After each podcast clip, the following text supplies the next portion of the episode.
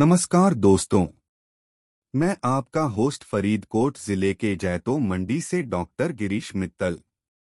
मैं आप सबका स्वागत करता हूँ हमारे पॉडकास्ट शिक्षा सफ़र में। आज बात करेंगे शिक्षा सफ़र के बारे में।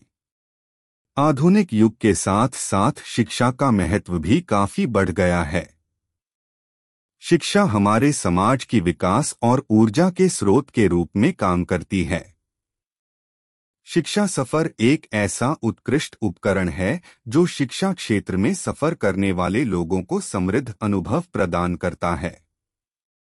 यह उत्कृष्ट अनुभव छात्रों के जीवन में एक महत्वपूर्ण रोल निभाते हैं। शिक्षा सफ़र शिक्षा क्षेत्र के अलावा अन्य क्षेत्रों में भी काफ़ी उपयोगी है।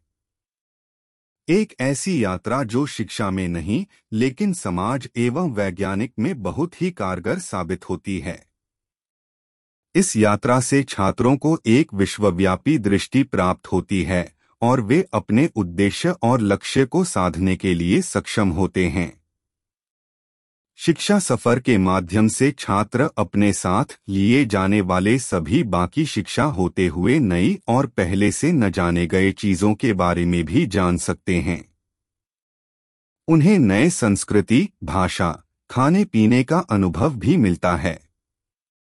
छात्र इस उत्कृष्ट अनुभव को संभव बनाने में महत्वपूर्ण भूमिका निभाते हैं। शिक्षा सफ़र का श्रेय अध्यापकों को भी जाता है। उन्हें शिक्षा का अनुभव नई तकनीकों से लेकर अलग अलग क्षेत्रों में शिक्षा के प्रति उत्साह विकसित होने में मदद मिलती है। इस सफ़र से वे नए सैकड़ों शिक्षा संस्थाओं के बारे में भी जान सकते हैं और अपने छात्रों को इससे जुड़ी जानकारी प्रदान कर सकते हैं। शिक्षा सफ़र के अलावा भी कई उपयोगी तरीके हैं जो शिक्षा क्षेत्र में लाए जा सकते हैं।